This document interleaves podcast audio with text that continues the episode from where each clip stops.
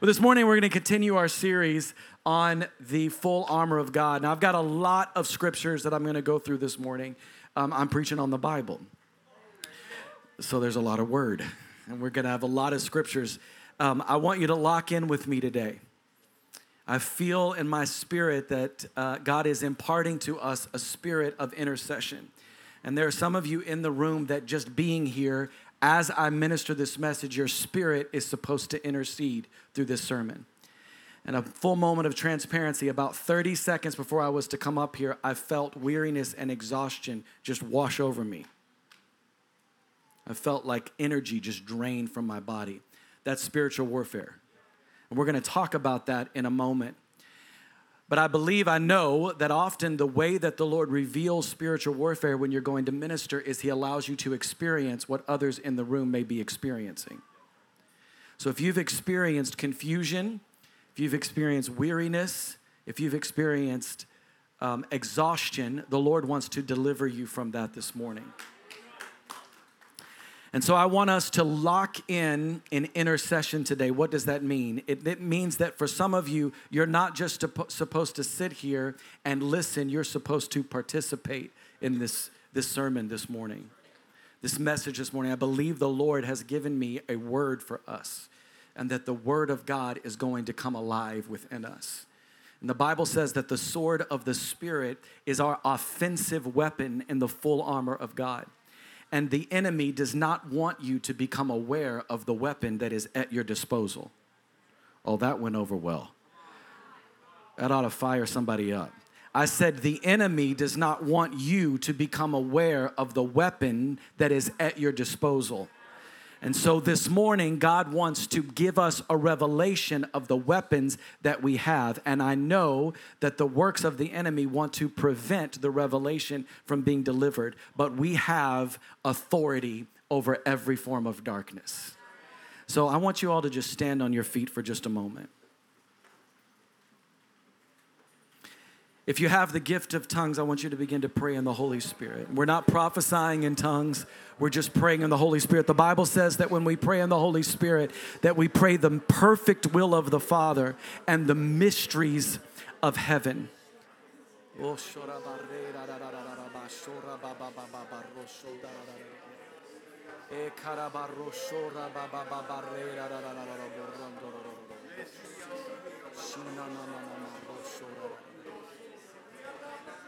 I just want you to posture your heart to receive. Just hold your hands out and posture your heart to receive. So, Father, I pray that you would open our spiritual eyes and spiritual ears this morning. I pray that we would see and hear what the Spirit is doing and saying. Lord Jesus, I pray that you would anoint my voice today, God. I pray that I would speak only what it is that you want spoken today. Father, we bind and rebuke every spirit but the Holy Spirit, and we lift up Jesus as the highest authority in our lives, in our families, in mercy culture, on this property, in our city, in our state, the nation, and the nations of the world. Jesus, you are the highest authority. So, Lord, I pray that as I deliver the word this morning, that the sword of the Spirit will conquer every lie of the enemy. I declare this morning that bodies will be healed today through the preaching of the word. I declare this morning that marriages would be restored today through the preaching of the word. I declare this morning that the back of depression would be broken, that anxiety would be driven out, that suicide would be driven out, I declare that clarity would come upon confusing situations. I declare, Father, in the name of Jesus, that exhaustion and weariness would be lifted off of people's lives today through the preaching of the Word of God. Let your Word come alive. And Father, we declare that it will accomplish everything that it was sent to do in this place this morning. In Jesus' mighty name. Somebody say, Amen.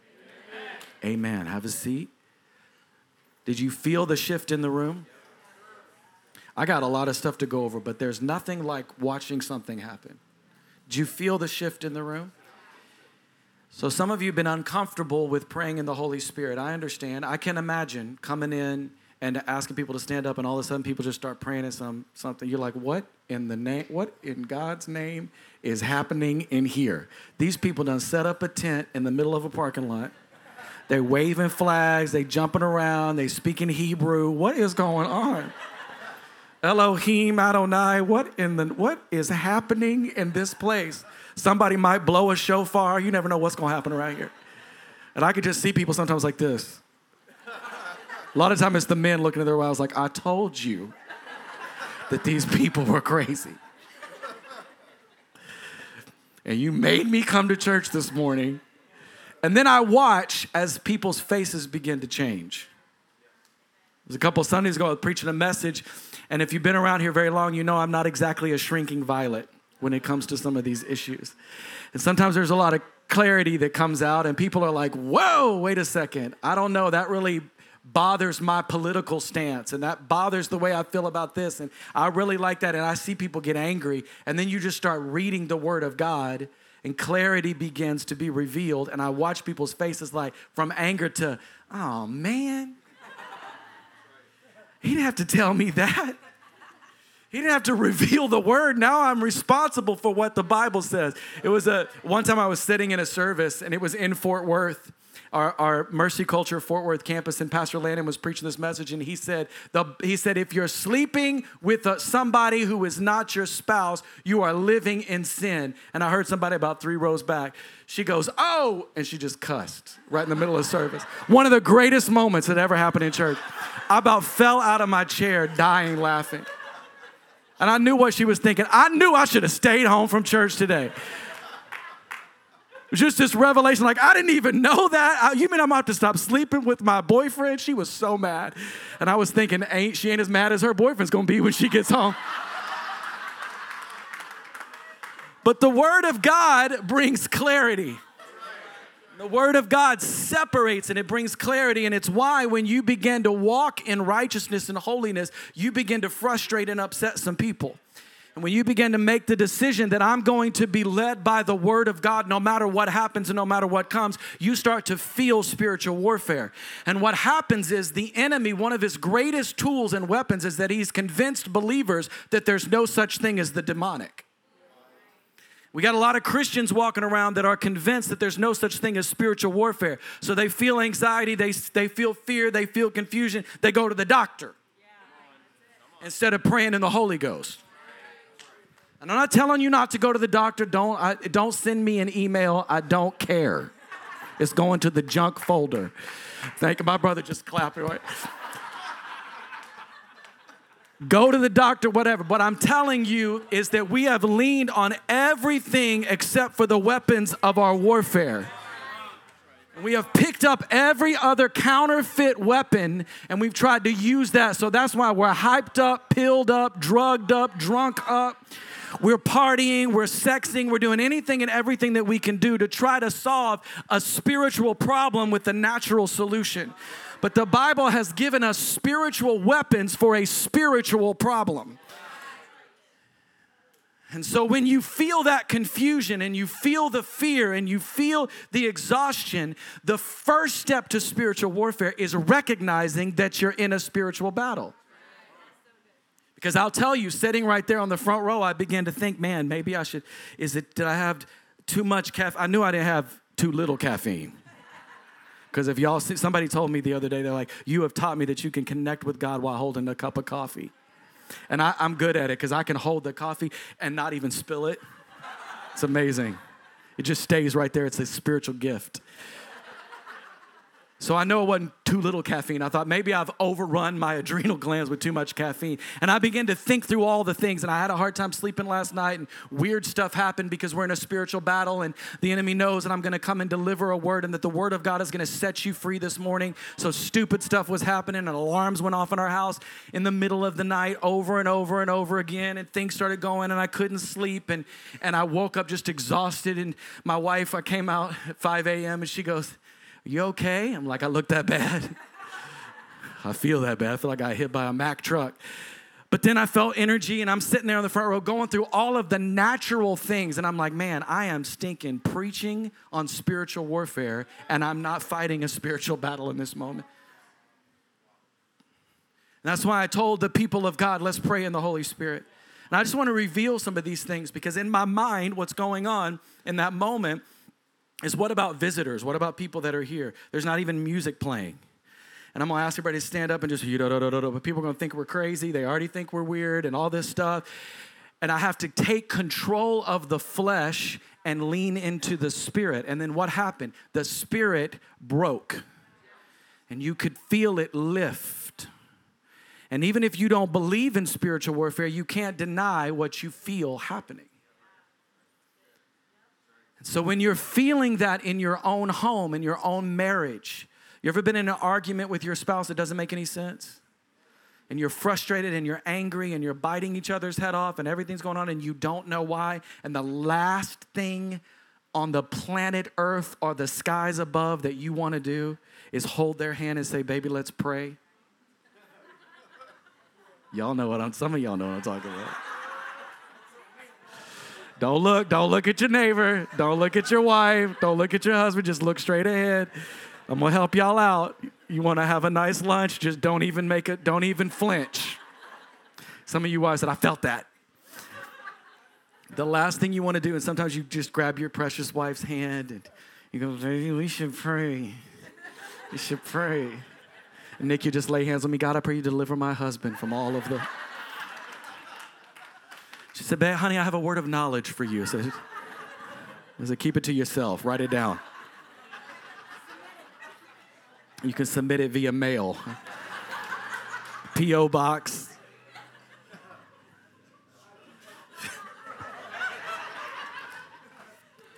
Why? Because it's a spiritual battle. We're fighting a spiritual battle. And so the enemy doesn't want you to fight a spiritual battle using spiritual tools. He wants to exalt you, exhaust you and convince you to fight a spiritual battle using natural tools and natural weapons.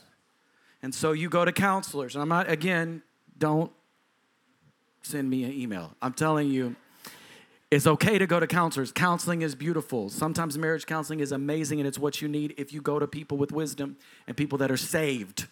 And Jesus is Lord. Okay and you get wisdom that comes from the word of God, that can be a beautiful thing. But people fight these spiritual battles and they with natural tools. And they're reading all these books and they're coming with and they're going to sources that don't know Jesus and don't get their wisdom from the word of God. And all it does is bring more and more confusion in their marriage. And what needs to happen is a spiritual battle. And oftentimes, when you get into spiritual battle, the Lord will lead you into using some natural tools. I'm not against those tools. But the first step in a spiritual battle must be a spiritual weapon.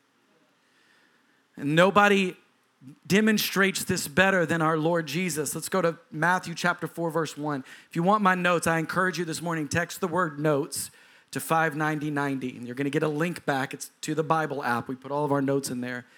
And you can click at the top of that app, you can click save, and you can actually go back and look through. And within that app, you can take your own notes. It's a great tool to have. But I got a lot of scripture to go to, and I want you to save it because you need to read these, some of these scriptures over your life later. So let's go to Matthew chapter 4, beginning in verse 1. This is Jesus in the wilderness. Some of you know this story, some of you don't, but if you don't know that Jesus was um, led the bible says in by the spirit into the wilderness to be tempted by the devil. So the spirit of god led jesus into the wilderness to be tempted by the devil. Because sometimes temptation brings strengthening and fortifying. Oof. i mean that's one scripture alone we could preach a message on. You mean the spirit of god led jesus into the wilderness in order to be tempted by the devil. Yes, his ways are higher than our ways. And then he goes on a 40 day fast. He fasts for 40 days and 40 nights. And I love this. Verse 2 it said, He was hungry. But no joke. I, I don't think, Matthew, you need to put that part in there. I think we knew that he was hungry. Anybody ever fasted 40 days and 40 nights? Were you hungry? I was. He was hungry.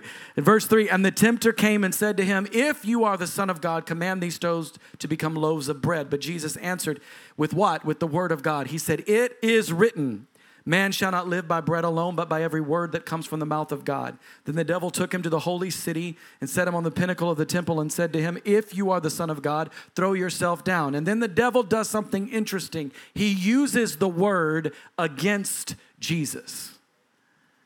And he said to Jesus, For it is written, He will command His angels concerning you and on their hands they will bear you up, lest you strike your foot against a stone. You see, even the devil knew that the Bible, even the Old Testament, was prophesying the coming of the Son of God, that was Jesus. So Jesus quoted Old Testament scripture back at the Son of God. In verse 7, Jesus said to him, Against it is written, again it is written, you shall not put the Lord your God to the test. In verse 8, again, the devil took him to a very high mountain and showed him all the kingdoms of the world. And he said to them, All of these I will give to you if you fall down and worship me. And then Jesus said to him, Begone, Satan, for it is written, You shall worship the Lord your God, and him only shall you serve. Then the devil left him, and behold, angels came and were ministering to him. I've come to tell you this morning that Jesus is the Word. I said, Jesus is the Word. You see, this is Satan's biggest problem is he tried to weaponize the word against the word. And he tried to use the Bible against the word of God because he didn't have a revelation of what the Bible is.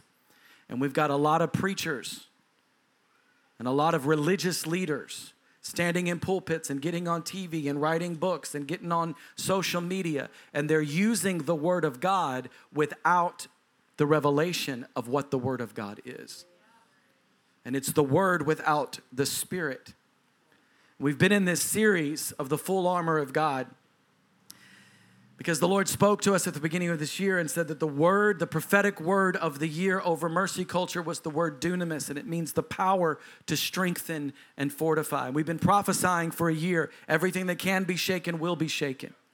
Been prophesying for a year that the Lord would reveal the areas of weakness in our lives and that He was calling us to strengthen and fortify us. I've been telling you the difficult times were coming. You remember that. This is before it was 8% mortgage rates and, and out of control inflation and wars and rumors of wars around the world and all the craziness that we were experiencing. The Lord, the Spirit of the Lord was speaking. Some of you remember that. And in staff meetings and small groups and serve team meetings and from the pulpit, we're telling you, prepare, prepare, prepare, prepare your spirit, prepare your heart, pick up the armor of God. It's difficult times. There's a war in the spirit. And so we've been we've been leaning into that prophetic word of dunamis to strengthen and fortify because we knew the Lord said to finish the year strong strengthening and fortifying our faith by learning about and learning to wear the full armor of God. And we see it in Ephesians chapter 6. Finally, be strong in the Lord and in the strength of his might. Put on the whole armor, say, whole armor of God that you may be able to stand against the schemes of the devil. For we do not wrestle against flesh and blood, but against the rulers, against the authorities, against the cosmic powers over this present darkness, against spiritual forces of evil in heavenly places. This is spiritual warfare. Therefore, take up the whole armor of God that you may be able to withstand in the evil day, and having done all to stand firm. Stand therefore, having fastened on the belt of truth, and put on the breastplate of righteousness, and the shoes for your feet, having put on the readiness given by the gospel of peace. And all circumstances, take up the shield of faith with which you can extinguish the flaming darts of the evil one, and take on the helmet of salvation and the sword of the Spirit, which is the word of God, praying at all times in the Spirit with prayer and supplication. To that end, keep alert with all perseverance, making supplication for all the saints. As God told us that He was creating warriors and that we must pick up our spiritual armor. We must learn about it and learn how to wear it.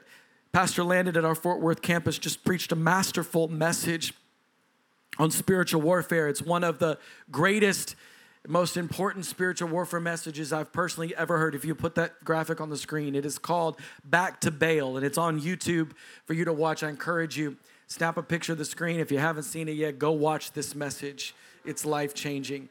And what is spiritual warfare? What is it? What does that mean? We talked a little bit about at the beginning of the message these unexplained feelings and emotions. What is spiritual warfare? It could be a feeling, a thought, or an outside influence. So that means it can come from inside of us or it may come from outside of us.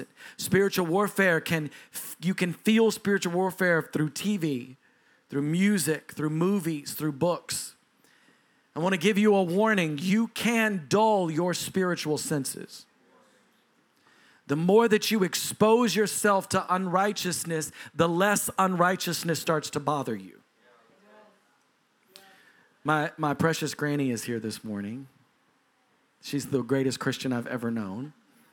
And I'm not kidding, I'm really serious. And her and my grandfather, who passed away last year, they taught us what righteousness truly looked like. And I saw it in my home and, and, and their home and we'd watch movies, we'd watch TV shows. Somebody'd take the Lord's name in vain. Somebody would say something out, and Papa would just stand up, turn the TV off. I don't care how invested you were in the show. I don't care how much you wanted to see it. I don't care how much you wanted to like it. He'd go, Well, we're not watching that filth, not in my house. You can let the devil in your house all you want, it's none of my business. But in my house, that's exactly what he'd say. And if you halfway looked like you were upset, you was about to get an earful. You got a problem with righteousness? Like he would let you know.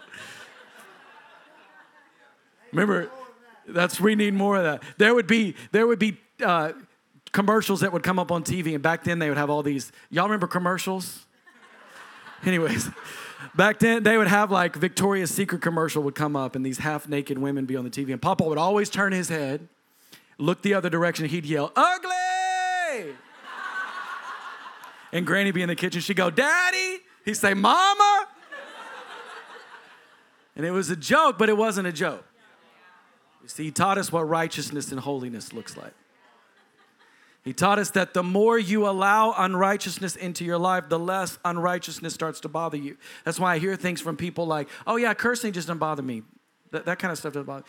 That, that, you know, when I watch those movies, it, it doesn't bother me. Yes, I know it doesn't bother you. That's a problem. It's a problem that it starts that it stops to frustrate your spirit when you can listen to music that proclaims witchcraft and the occult. And we can watch horror movies that allows satanic worship on the screen and witchcraft. And and we open ourselves up and then we're fearful and we can't sleep and we have anxiety and we have all of these issues. We go i just don't understand just don't realize, I guess I need more medicine. Instead of stopping and going, what am I allowing to influence me? What am I allowing into my life? Other outside influences that can bring spiritual warfare into your life. It could be teachers, friends, family members. You can feel spiritual warfare. Now remember that scripture, remember Ephesians. We're not wrestling against flesh and blood. We're wrestling against spirits, principalities, and powers that are doing their best to exalt themselves above the knowledge of God.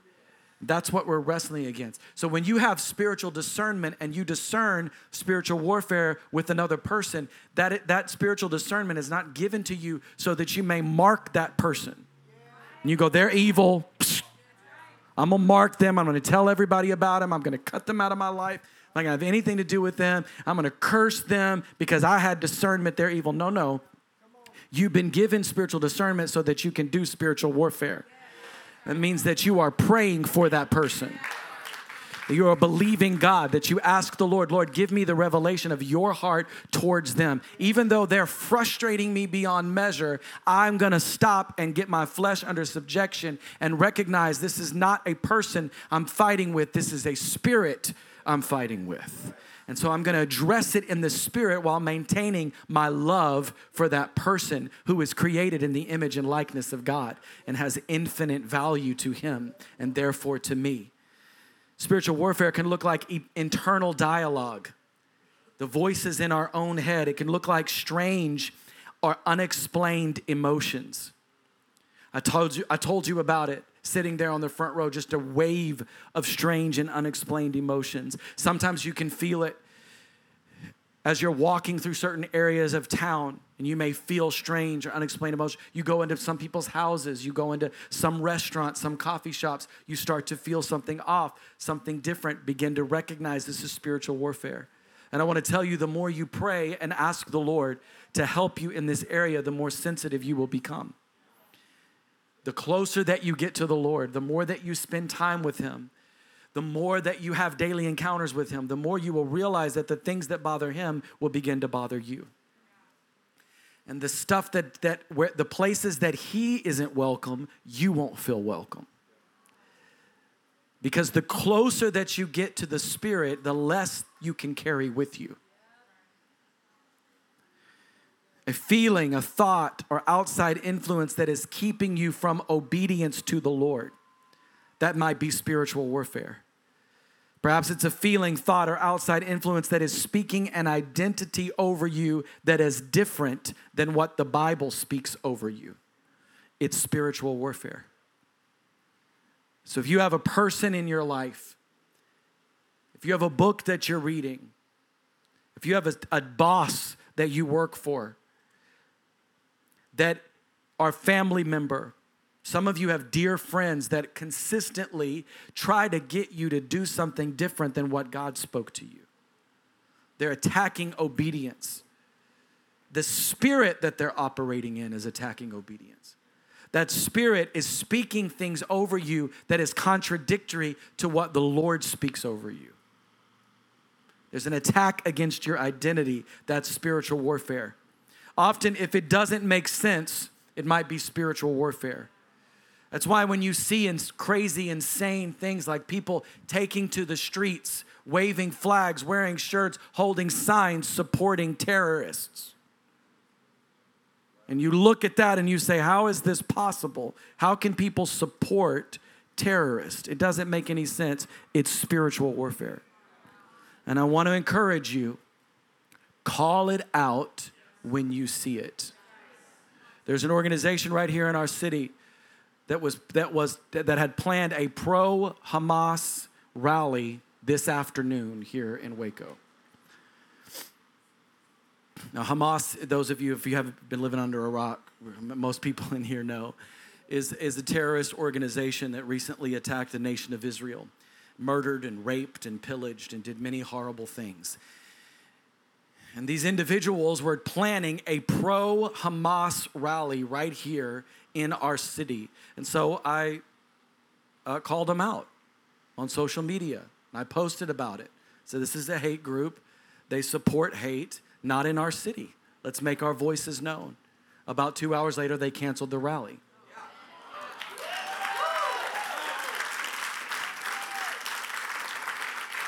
Now, is that because I'm so powerful? No, it's not. It's because darkness cannot stand in light. It's because when you flip on the light, demons run like roaches. When you bring clarity, all of a sudden they get scared because they thrive in ambiguity and confusion. But when you just speak it clearly, now if I beat around the bush and, and tried to try to appease and please everyone with what I said, nothing would have happened. But I called it for what it is. This is a hate group who supports raping, murdering, uh, hating, Jew hating, beheading terrorists. Just for clarity and they're going to have a rally in support of those things. If you would like, if you don't support those things, why don't you let them know? You can't be more clear than that. And what happens? It gets canceled. So we have to make our voices known, flip a light on the darkness. If somebody is speaking or that spirit is operating through them and they're consistently speaking an alternate identity over you that the word of God doesn't speak over you, bring clarity. Did you mean to say that to me? I just want to repeat this is what you just said about me. And it's very different than what the Bible speaks over me. And I want to bring clarity. Maybe you don't know what you've been speaking over my life. Most of the time, that spirit doesn't like that level of clarity because you flip on a light and they run and hide. Things that don't make any sense are often, like I said, spiritual warfare. That can be confusing arguments that exhaust you and it seems to make no sense. We talked about it earlier within our marriages. It could be confusing arguments, backbiting, arguing, insulting one another. You're fighting over. You ever been in the middle of a fight with somebody and you're thinking, "What are we fighting about?" None of y'all ever done it. Well, we have. I've certainly been in a fight. I'm thinking, what are we fighting about? I'm not gonna let her know I don't remember. I don't know what I'm fighting about, but I'm sure I was right. I'm finna win this one, right? We've been in that place before. That can be spiritual warfare, confusing arguments that exhaust you, harassing relationships, relationships with people that it feels harassing and you seem to have no reason or explanation of why it's harassing. They're constantly calling you, texting you, sending you DMs. There's this harassing, it feels like they're chasing you down. It's often spiritual warfare. Do you feel afraid or anxious every time they call or text you? Anxiety pops, begins to brew in your stomach when their name pops up. I know that for me, it has felt like at times physically like stabbing pain in my back. You can feel that rush of anxiety, that spiritual warfare. Spiritual warfare can feel like confusion, fear, anxiety. It can be swirling thoughts, the inability to properly communicate, form words, or, or have a clear thinking It can be unexplained and sudden, paralyzing fear. You may be walking in an area, going to a restaurant, going to a coffee shop, and you feel overwhelming, sudden, unexplained, paralyzing fear, confusion. Suddenly, you can't even speak clearly. Spiritual warfare. What do we do? We begin to war in the spirit unexplained, sudden, paralyzing fear. Like I said, it can be panic attacks, overwhelming anxiety, or dread of the future. The feeling of being accused or threatened, a desire to run from the fight, feelings of depression, a desire to isolate, consistent demonic dreams, swirling, uncom- uncontrollable thoughts like wind in the mind. These can be feelings of spiritual warfare. Spiritual warfare often attacks the relationships that give you life. I know I've shared some of these points before, and I'm going to share them again because it's so important that we begin to understand the spiritual battle that we are in the middle of. We can feel the attack on, on relationships that bring life to us. Many years ago, you all know our, our senior lead pastors who pastor Mercy Culture Fort Worth, Pastor Landon and Pastor Heather. And Nikki and I met them very early on in our marriage. And it was almost 20 years, 17, 18 years ago now. And we had this beautiful relationship that really gave life to us for all of these years. And it was a, a, a, brother and sister that we could run with, and there was life. And the enemy began to attack our relationship. We were working together at a church in a different state.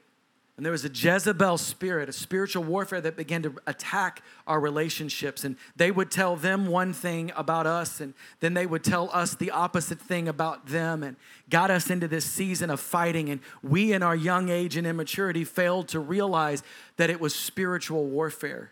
And it so got in between us that our relationship was severed for a period of time.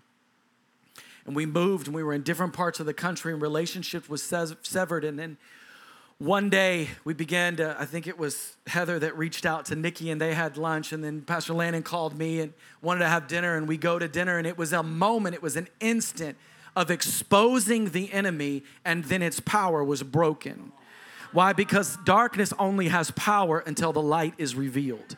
You never flipped on a light in a dark room and the darkness and light had a fight with one another. Immediately, when you flip on the light, the darkness is expelled from the room. And so, when you flip on the light of spiritual warfare, darkness loses its power. And often, that's all it takes is an acknowledgement of what the dark spirit is trying to do and God instantly, instantaneously restored our relationship. We never had a discussion. We never sat down and made a list. You did this, and you did this, and you said that, and you said that, and let's go through inner healing and talk about it and process it. No, we just flipped on a light, we dealt with the Spirit, and we move forward. Because it's spiritual warfare. We've covered the helmet of salvation in this series. We've covered the belt of truth, the shoes of readiness given by the gospel of peace. We've covered the shield of faith. In a couple of weeks, we're going to cover the final, the breastplate of righteousness. If you've missed any of these messages, go and search Mercy Culture Waco on anywhere that you get a podcast, and all of our podcasts are available there for you. I want to encourage you to listen to them. If you listen to them once, listen to them a second time. But today, again, we're talking about the sword of the Spirit. Ephesians 6:17 says, The sword of the Spirit is the word of God. What is the sword of the Spirit? It is the only offensive weapon in our spiritual arsenal. The sword of the Spirit is not to be used as a weapon against people. Ephesians 6:12 says, "We wrestle not against flesh and blood." The spiritual weapon of the word of God, the sword of the spirit, the offensive weapon in our spiritual arsenal is not used to beat people up. It's not used to take scripture and try to find fault in other people. It is a spiritual weapon. It is first and foremost a weapon against sin in our lives. Notice I said it's a weapon against sin in our life, not a weapon for you to point out sin in everybody else's life.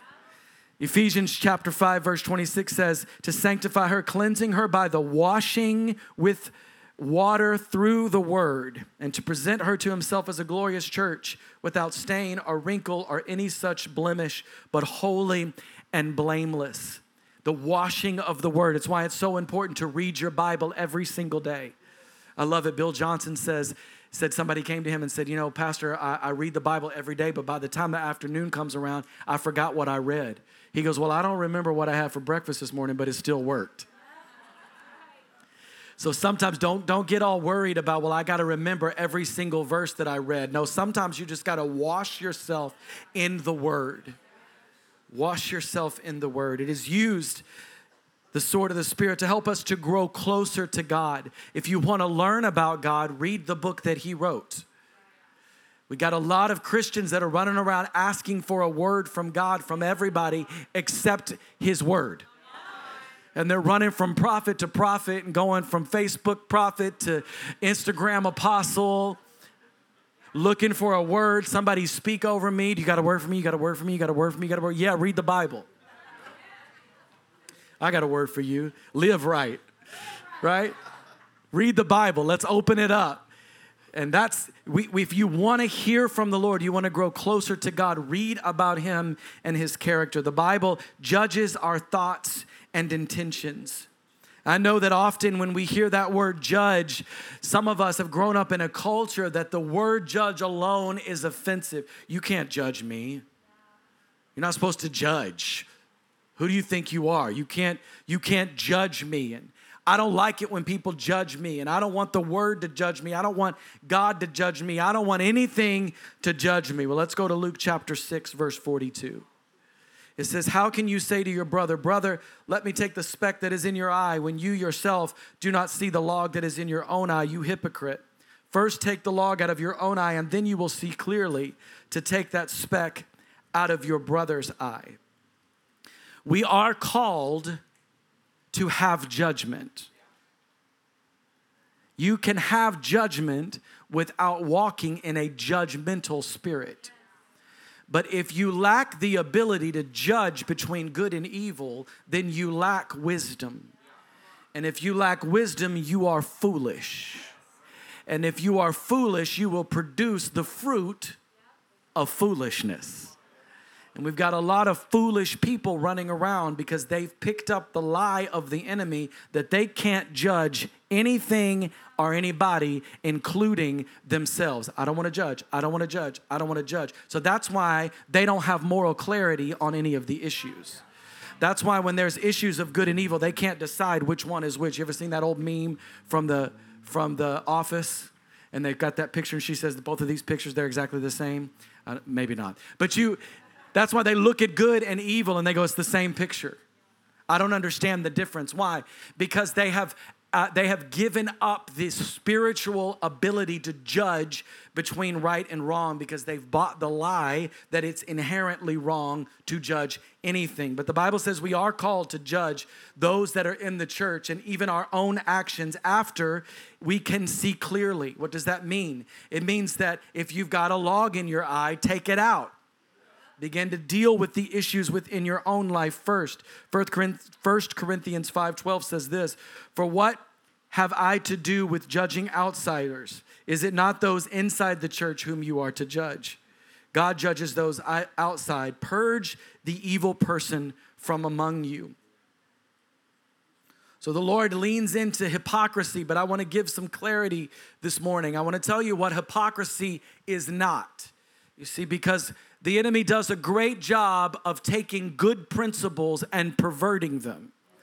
And so it's a good thing to not be hypocritical. But what has happened is the world has taken that word hypocrite and used it as a weapon against all clarity a weapon against the judging between good and evil because people have decided that the word hypocrite means that if you do not live up to your standards and the ideals that you espouse 100% of the time, you're a hypocrite and you can't speak to those things any longer. If you make mistakes and you don't live up to the values that you believe in 100% of the time, it doesn't make you a hypocrite, it makes you a human being. And so, what has happened is we have bought the lie that if you're not perfect, you can't speak to the issue. And so now we have nobody speaking to the issues. Because culture has said that makes you a hypocrite. And so we have acquiesced our moral responsibility to hold up principles and ideals within our own society. Hebrews chapter 1, verse 9 says, You have loved righteousness and hated wickedness. Therefore, God, your God, has anointed you with the oil of gladness beyond your companions. Because you have loved righteousness and hated wickedness. How can we love righteousness and hate wickedness if we can't tell the difference between the two? We have so allowed mixture to come into our lives that we can no longer tell what is righteous and what is wicked. And one of the reasons is because when you begin to love righteousness and hate wickedness, you begin to make a lot of people angry. Because righteousness is a mirror to the unrighteous. And often that mirror angers them. I know what I'm talking about. There was a season in my life I was so hurt in ministry and so wounded by some things that I had completely pulled away from the things of God. And the last thing I wanted was to be in the presence of the Lord because I knew if I tasted the presence of God, He'd have me right back.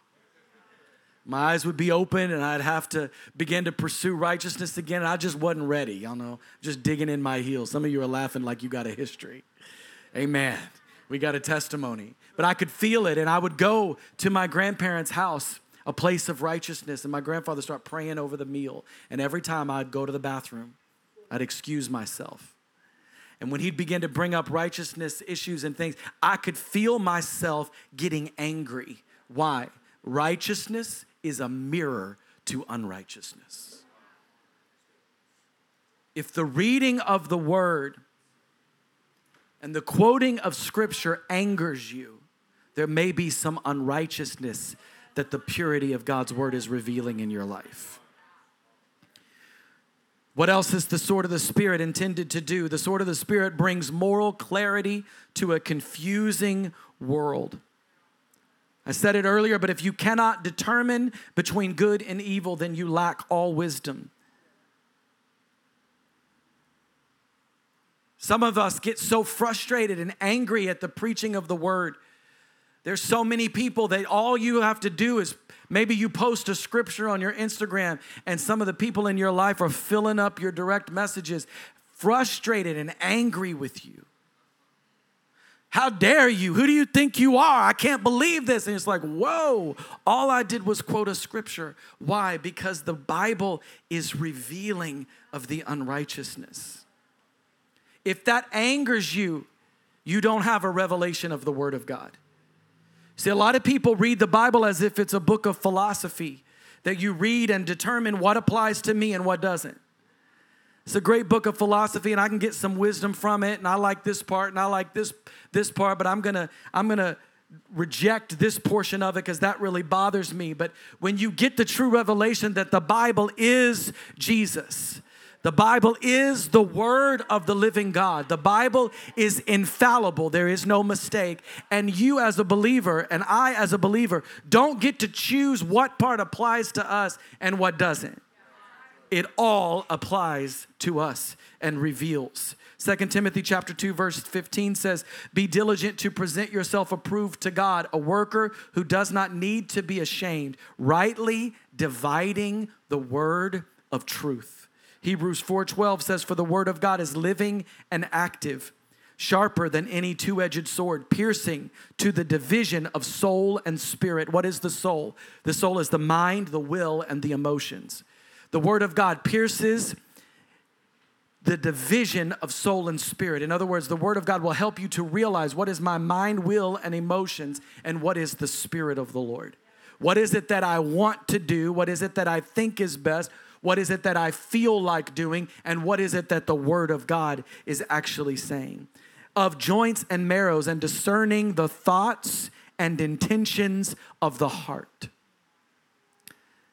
The Word of God is to help you to determine when I'm in the flesh and when I'm in the Spirit. What are the thoughts and the intentions of my heart? When I lean in and receive the revelation that Jesus is the Word, I give up my right to have an opinion when the Bible speaks. Matthew chapter 16, verse 24 says this Jesus told his disciples, If anyone would come after me, let him deny himself and take up his cross and follow me. Jesus is teaching us that our personal experience does not change what the Bible says. And when we don't have a revelation of what the Bible is, that it is the Son, that it is Jesus, it is the words of our Father, the Word of God, then we will allow our personal experiences to begin to morph and change and bend what the Bible says. I'm gonna give you some caution. Moral clarity doesn't come naturally, you actually have to search for it. You see, a lot of people believe that wisdom just comes naturally to people. It is a great deception out there, and people have this idea that you are just naturally a good person and that you don't have to read the Bible and you don't have to study and you don't have to search after wisdom and righteousness and holiness. You'll just naturally do it. When the Bible teaches us that the heart of man is turned toward wickedness from his youth that the heart of man is deceitfully wicked, and what man can understand it? Moral clarity and goodness doesn't just come naturally. We must receive it from the Lord. Proverbs chapter 2 verse 1 says this, "My child, listen to what I say and treasure my commands. Tune your ears to wisdom and concentrate on understanding. Cry out for insight and ask for understanding. Search for them as you would for silver. Seek them like hidden treasures. Then you will understand what it means to fear the Lord and you will gain the knowledge of God. What is that telling us? It's telling us if you just sit around and do nothing, it's not just gonna come up out of nowhere.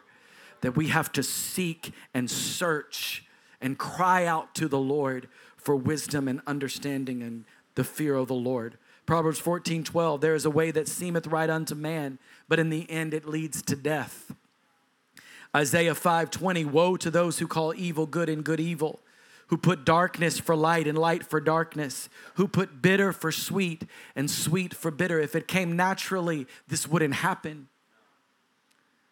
The difference between good and evil can often be very confusing.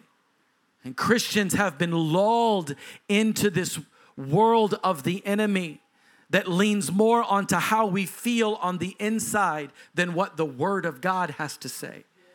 we say things like, well, my heart, my empathy, my emotions feel this way. That must be right. We do things like, I just know the Lord and He would never blank. And I know that the Bible teaches this, but I know God and He would never. And what does that mean? What are we doing? We are trusting our heart and our emotions and the wickedness of our flesh over the Word of God. I want to give you a, concaution, a caution. Be wary of pastors who are ambiguous, are confusing about what they believe. You see, the confusion of some of our preachers or religious leaders, that isn't a mistake that they're making, it's actually the goal. There's a lot of confusion and ambiguity that goes on. It's why in some churches you can go and you can sit through a message, and no matter what side of the issue that you stand on, you will leave feeling affirmed in your own emotional beliefs. If you sit in a church and you never feel challenged in your flesh, they are probably not preaching the Word of God. And it's not a mistake that's being made, it is often the goal. Confusion and ambiguity is the goal. Why? Because we have a lot of religious leaders that are marketing, direct, marketing directors, not spiritual leaders. They've convinced themselves that they need to be unclear so that they can reach more people. And in reality, they're unclear so they can add numbers to their church and Instagram followers to their page. They've confused building the kingdom with feeding our egos. And we can all fall into this place where we've decided that I'm gonna choose to please people more than I am to obey the Lord. And I want us to be careful not to just point the finger at those other people, right? The ambiguous other people, the unnamed other people, the other churches, the world. No, no, it can happen right here can happen in our own community. It can happen in your own lives where you have so closely held some religious belief that is anti biblical that you have decided to trust that more than the Word of God. We've got to ask ourselves these questions and seek out the sword of the Spirit. But often, these confusing and ambiguous religious leaders are looking for a greater market share and the clearer you are, the more flesh you will upset and the more you will actually divide.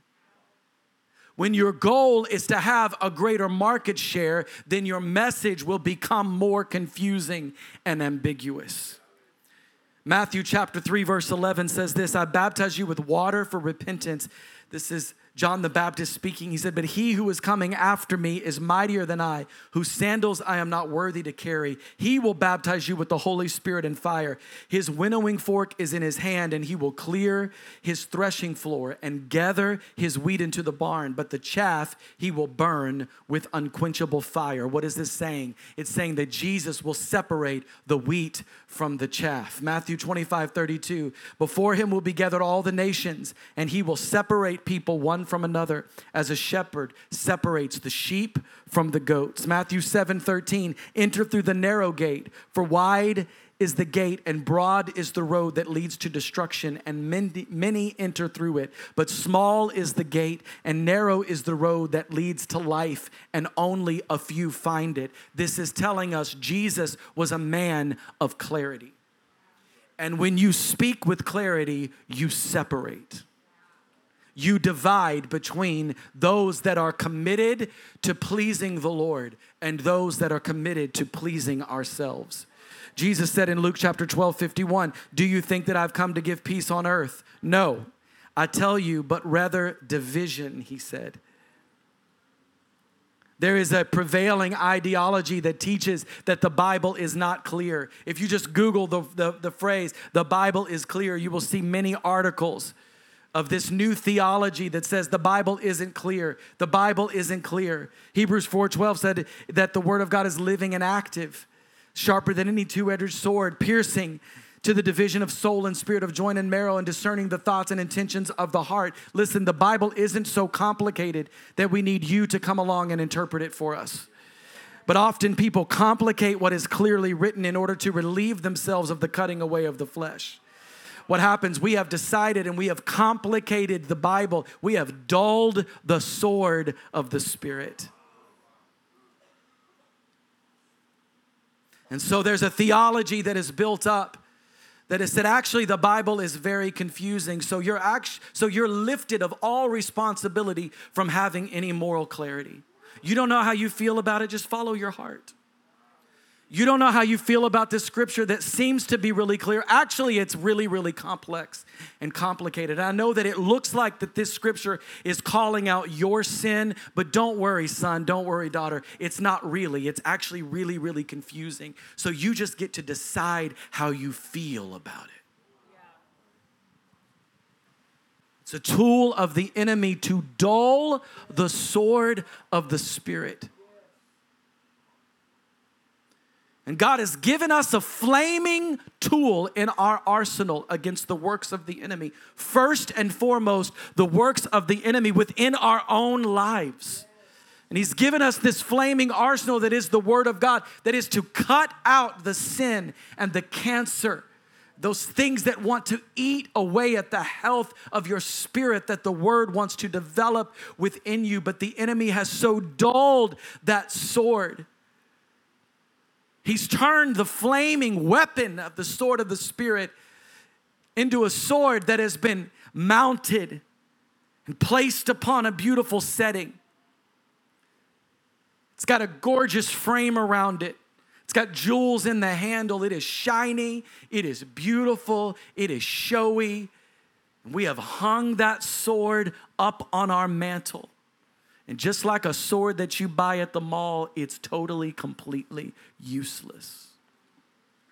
It's a sword that has become so dulled, all it is is hanging above our fireplace for looks.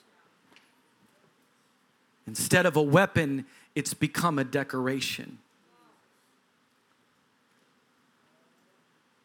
Our weapon is spiritual warfare.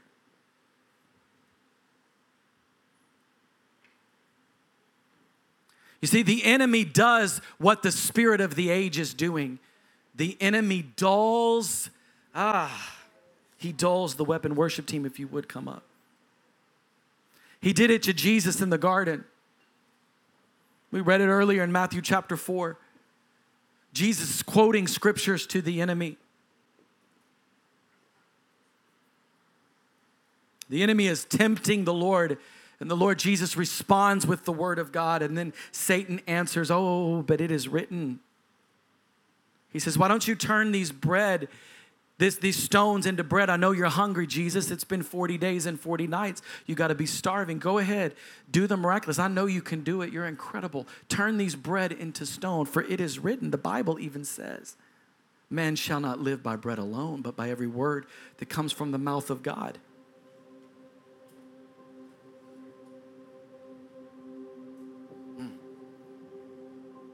We have entire ministries that are built on perverting the word of God to do nothing but affirm our sinful lifestyles. Just like Satan did in the garden.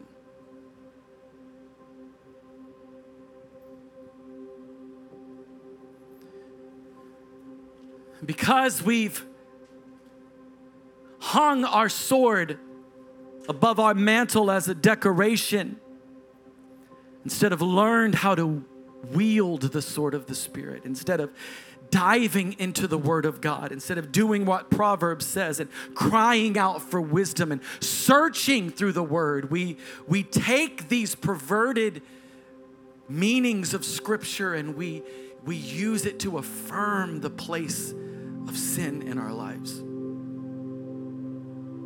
See, Jesus knew the Bible. Jesus could pick up the sword of the Spirit and respond to the lies of the enemy with the truth of the word. The enemy uses the very thing that is supposed to bring us life, and he uses it to, uses it to kill us, to kill our righteousness, to kill our effectiveness, to kill our obedience, to kill the purposes and plans of God on our lives. Second Corinthians chapter 3 verse 6 tells us he who has made us sufficient to be ministers of a new covenant, not of the letter, but of the spirit. For the letter kills, but the spirit gives life. This scripture is referring to the Bible.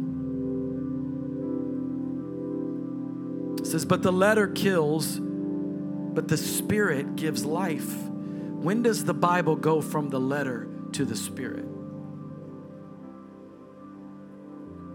When you realize not only what the word is, but who the word is. John chapter 1 1. It's one of my favorite scriptures because upon this is the foundation of our lives. It says, In the beginning was the Word, and the Word was with God, and the Word was God. He was with God in the beginning. Through him all things were made, and without him nothing was made that has been made. In him was life and that life was the light of men. The light shines in the darkness, and the darkness has not overcome it. Revelation 1:16 paints the picture of Jesus. John is seeing Jesus, the resurrected king in heaven.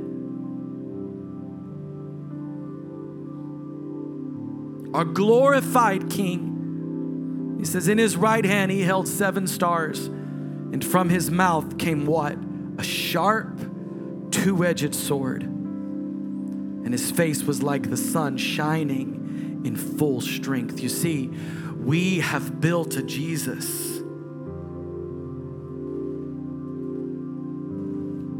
doesn't stand before us with a sharp, two edged sword coming out of his mouth that brings clarity, that brings understanding that separates the wheat from the chaff and the sheep from the goat, that brings a separation between unrighteousness and righteousness. No, the Jesus that we've created, the only thing that comes out of his mouth is explaining away the sin in our lives.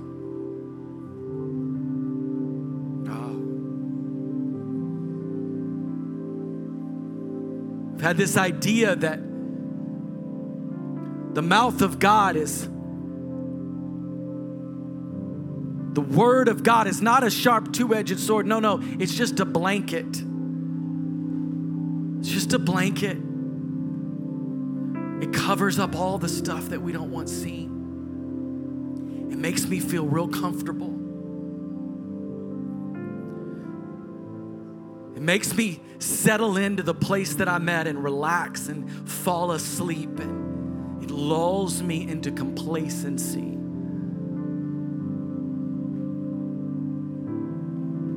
When the truth of the matter is, the Bible brings the clarity that we need.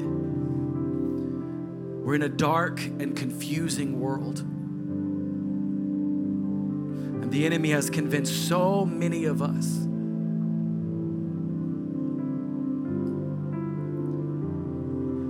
try to find understanding in this confusion by looking inward to how we feel instead of going to Jesus the Word. And everybody to close their eyes. Nobody looking around.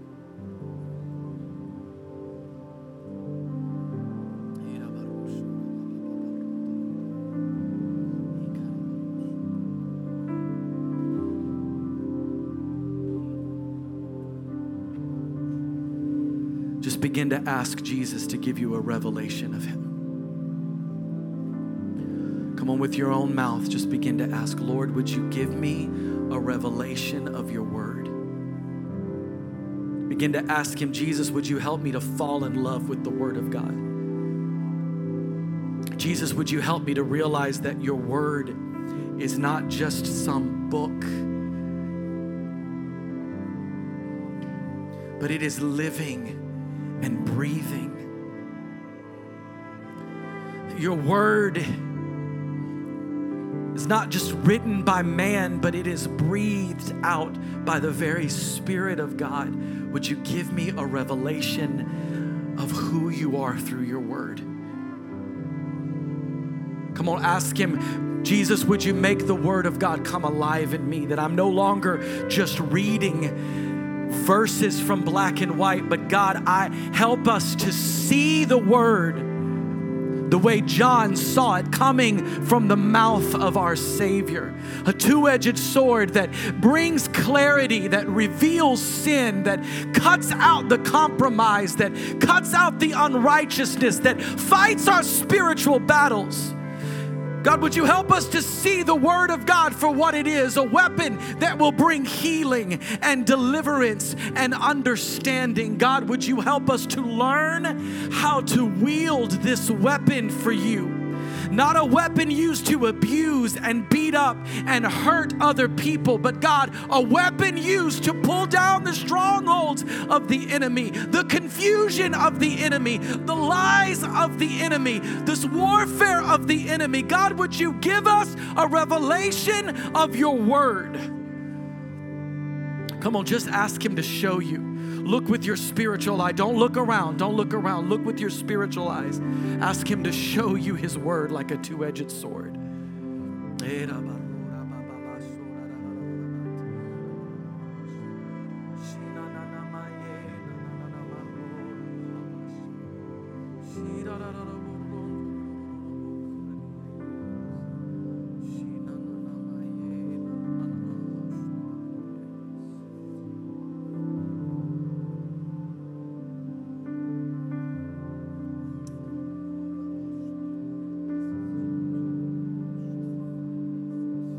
married, I just want you to grab the hand of your spouse. Darling, come down here with me.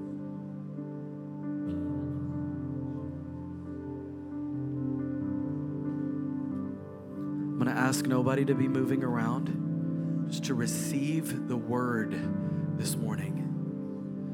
The Lord showed me a vision of just reading the Word of God, and that as I did, it would come to life within your spirit. And that for some of us, for the first time, some of these scriptures that are read are going to come to life to you this morning. Proverbs 3 5 Trust in the Lord with all your heart and do not lean on your own understanding. Ephesians 5 25 Husbands, love your wives as Christ loved the church and gave himself up for her. Mark 10 9, what therefore God has joined together, let not man separate. Come on, declare it. 1 Corinthians 7 10, to the married, I give this charge, not I, but the Lord. The wife should not separate from her husband, and the husband should not divorce his wife. Jesus, make this word come alive in people's hearts. God, I curse divorce. I curse divorce. Not I, but the Lord. Not I, but the Lord. The Word of God says, the wife should not separate from her husband, and the husband should not divorce his wife. God, let the word of God break the lie of the death of marriages this morning. Ephesians 4:26, be angry and do not sin. Do not let the sun go down on your anger and give no opportunity to the devil. James 4:6, but he gives more grace. Therefore, it says, God opposes the proud, but gives grace to the humble. Bring humility. 1 Corinthians 16, 14, let all that you do be done in love. If you got, just stretch your hands over to our children, to the children's tent. If you've got kids in the room, lay hands on the kids. Psalm 127, 3 through 5. Behold, children are a heritage from the Lord, the fruit of the womb, a reward. Like arrows in the hands of a warrior are the children of one. Psalm 113, 9. He maketh the barren woman to keep house and to be a joyful mother of children. Praise ye the Lord. If you're wanting a child, lift up your hands. Lift your hands up if you're wanting a child. Come on, straight up in the air. If you've been praying and asking and you can't, and you've been wanting a child, He maketh the barren woman to keep house and to be a joyful mother of children. Praise ye the Lord. Proverbs 22 6 Train up a child in the way he should go, and even when he is old, he will not depart from it. Our children will not depart from the ways of the Lord. Ephesians 6 1 Children, obey your parents in the Lord, for this is right. Honor your father and mother, that it may go well with you and that you may live long in the land. And fathers, lay hands on your, your, your own heart if you're a father. Fathers, do not provoke your children to anger, but bring them up in the discipline and instruction of the Lord. Deuteronomy 6 5. You shall love the Lord your God with all your heart and with all your soul and with all your might. If you've been struggling with forgiveness, Just lay hands on your heart. Proverbs 24 28. Be not a witness against your neighbor without cause, and do not deceive with your lips. Do not say, I will do to him as he's done to me. I will pay back the man for what he has done. Colossians 3 13. Bearing with one another, and if one has a complaint against another, forgiving each other. As the Lord has forgiven you, so you also must forgive. Ephesians 4 31. Let all bitterness and wrath and anger and clamor and and slander be put away from you, along with all malice. Be kind to one another, tender-hearted, forgiving one another, as God in Christ forgave you. If you have sickness in your body, I want you to stand up. Any sickness in your body at all, any pain in your body, any sickness in your body, in your mind, any sickness at all, just stand up and lift up your hands. Connor had a vision in prayer and he saw these things being healed this morning. I saw a person a person whose thighs have been hurt. They're hurting in their thighs will be healed. A person whose lungs need to be healed. If you have lung issues, lay hands on your lungs. James 5:14 Is anyone among you sick? Let him call for the elders of the church and let them pray over him, anointing him with oil in the name of the Lord. And the prayer of faith will save the one who is sick, and the Lord will raise him up. And if he has committed sins, he will be forgiven. Philippians 4:19 My God will meet all your needs he will meet them in keeping with his wonderful riches that comes to you because you belong to Christ Jesus. 1 Peter 2:24. He himself bore our sins in his body on the tree that we might die to sin and live to righteousness. By his wounds you have been you have been healed. Say I have been healed. Say it like you mean it from your spirit. Say, I have been healed.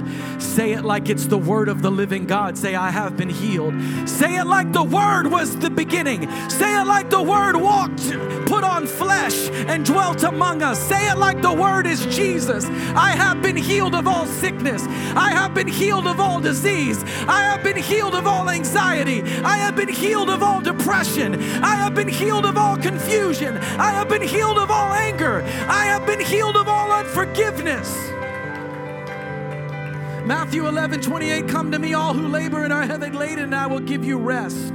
Take my yoke upon you and learn from me, for I am gentle and lowly in heart, and you will find rest for your souls. For my yoke is easy and my burden is light. I want everybody to lift your hands on this one. Lift your hands, lift your hands. Galatians 5:22 but the fruit of the Spirit is love.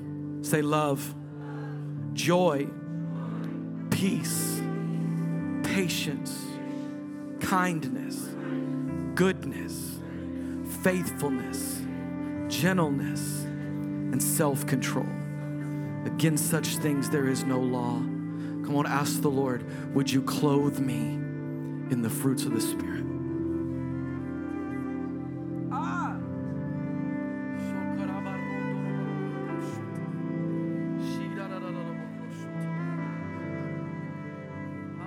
God, let us not be like the spirit of the world that we see, earnestly searching for gifts without fruit. But Lord, let us search for the fruits of the Spirit. Would you clothe us? Would you wrap us in the fruits of the Spirit? If you have any anxiety, grab a hold of these scriptures, Matthew 6 34. Therefore, do not be anxious. Speak to yourself. Say, do not be anxious about tomorrow, for tomorrow will be anxious for itself. Sufficient for the day is its own trouble. Romans 8:38. For I am sure that neither death, nor life, nor angels, nor rulers, nor things present, nor things to come, nor powers, nor height, nor depth, nor anything else in all creation will be able to separate us from the love of God in Christ Jesus our Lord. 1 Corinthians 7:32. I want you to be free from all anxiety Come on, grab it like it's Jesus speaking, for the word is Jesus. He says, I want you to be free from all anxiety. 1 Peter 5 7, casting all your anxieties on him because he cares for you. Philippians 4 6. Do not be anxious about anything, but in everything by prayer and supplication. With thanksgiving, let your requests be made known to God. If you suffer from depression, or a broken spirit, grab a hold of these words. Deuteronomy 31 8. It is the Lord who goes before you. He will be with you. He will not leave you or forsake you. Do not fear and do not be dismayed. Philippians 4 8, finally, brothers, whatever is true, whatever is honorable, whatever is just, whatever is pure, whatever is lovely, whatever is commendable, if there is any excellence, if there is anything worthy of praise, think about these things.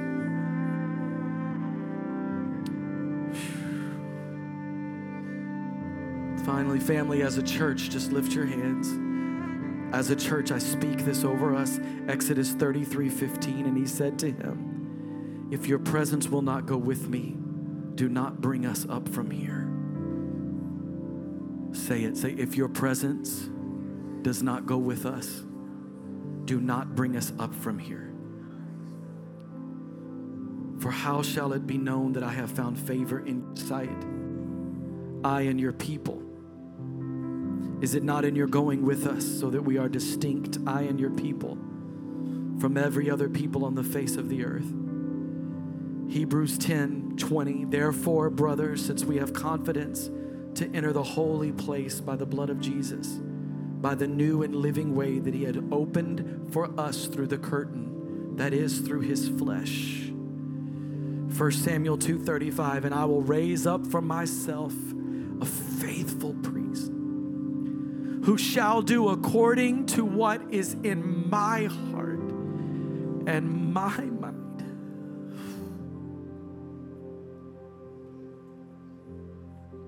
And I will build him a sure house, and he shall go in and out before my anointed forever. Oh God, would you raise us up? Men and women who are faithful priests shall do according to what is in your heart and your mind, not ours, not ours, but yours. Matthew 21 13. Unless the Lord builds the house, those who build it labor in vain.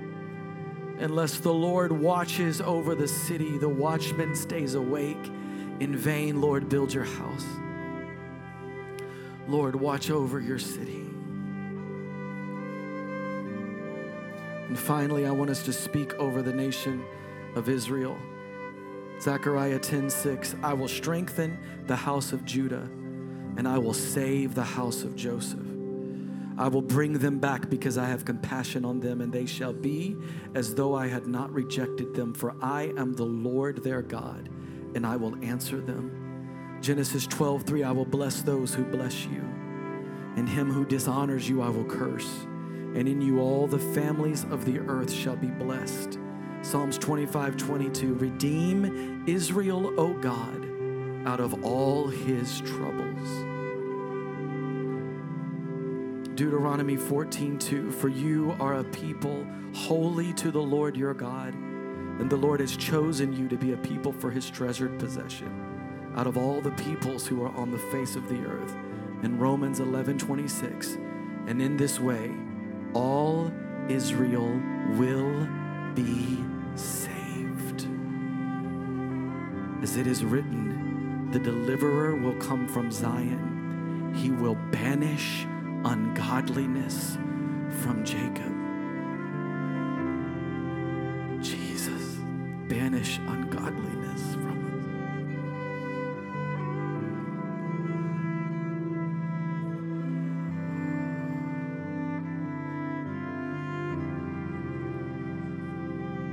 Would you banish ungodliness from our lives? Would you banish ungodliness from us, God? Would you banish ungodliness from our churches and from our families, from our lives, from our cities? Would you banish ungodliness from our political leaders? Would you banish ungodliness in our nation? God, these are not our words, these are your words. Come on, somebody cry out to the Lord. These are not our words, these are your words. Would you drive it out, God? Would you banish ungodliness? Come on, ask Him. Do you have the courage to ask Him? Would you drive out mixture from my life? Would you drive out mixture from my life? Drive out, banish ungodliness. In us first, in us first, in us first, in us first. Lord, we give you permission, Lord. Use the sword of the Spirit Use the sword of the Spirit in my own life. Cut out all mixture, cut out all confusion, cut out all unrighteousness, cut out all foolishness. Oh, Jesus, anything that isn't you, anything that isn't you, anything that isn't you. Ah. I'm gonna have this vision as I prayed that prayer and we're crying out anything that isn't you, please don't look, don't look up here. Keep your eyes closed. Keep your eyes closed. Focus on Jesus. As I was praying that prayer, anything that isn't you, anything that isn't you, to cut it out, to banish unrighteousness, I saw like a child holding on to their favorite teddy bear. Anybody that has kids know that our kids have something, it's a blanket, a teddy bear, something they just can't live without. Most of us in this room have probably turned around on a road trip and driven back an hour to get that thing at one point because they can't sleep without it. It's the favorite thing. And I heard the voice of Jesus say, What if it's your favorite?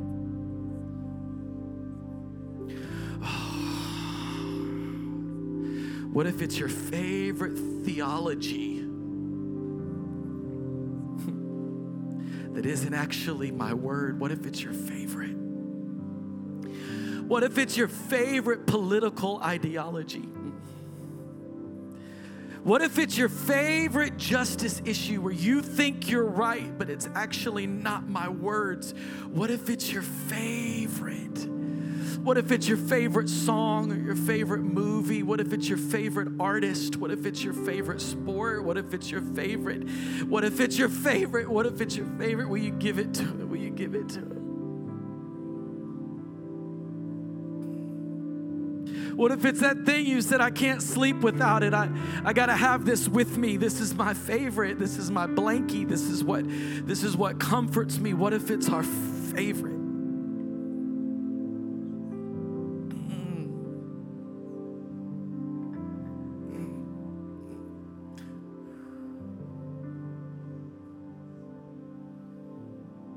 Bring up the pads, bring up the pads.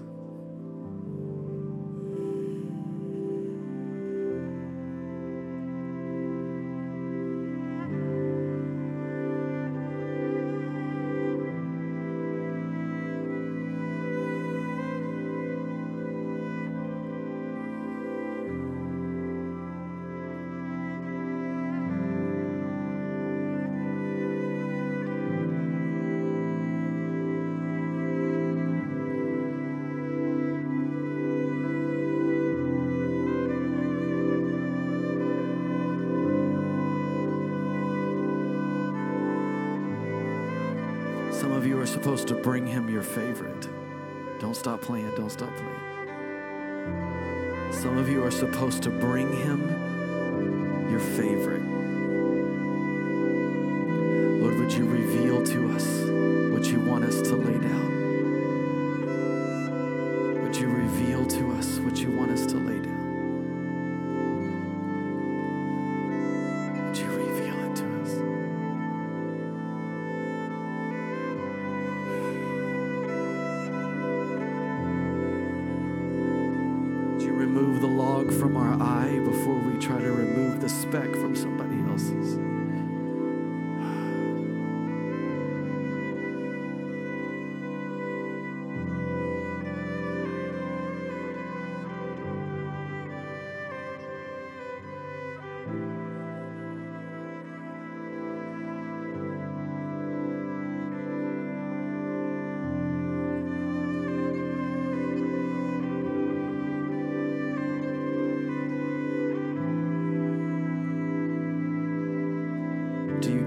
permission this morning Open up your mouth and tell him. Say, give you permission. I give you permission. Let the sword of your spirit reveal.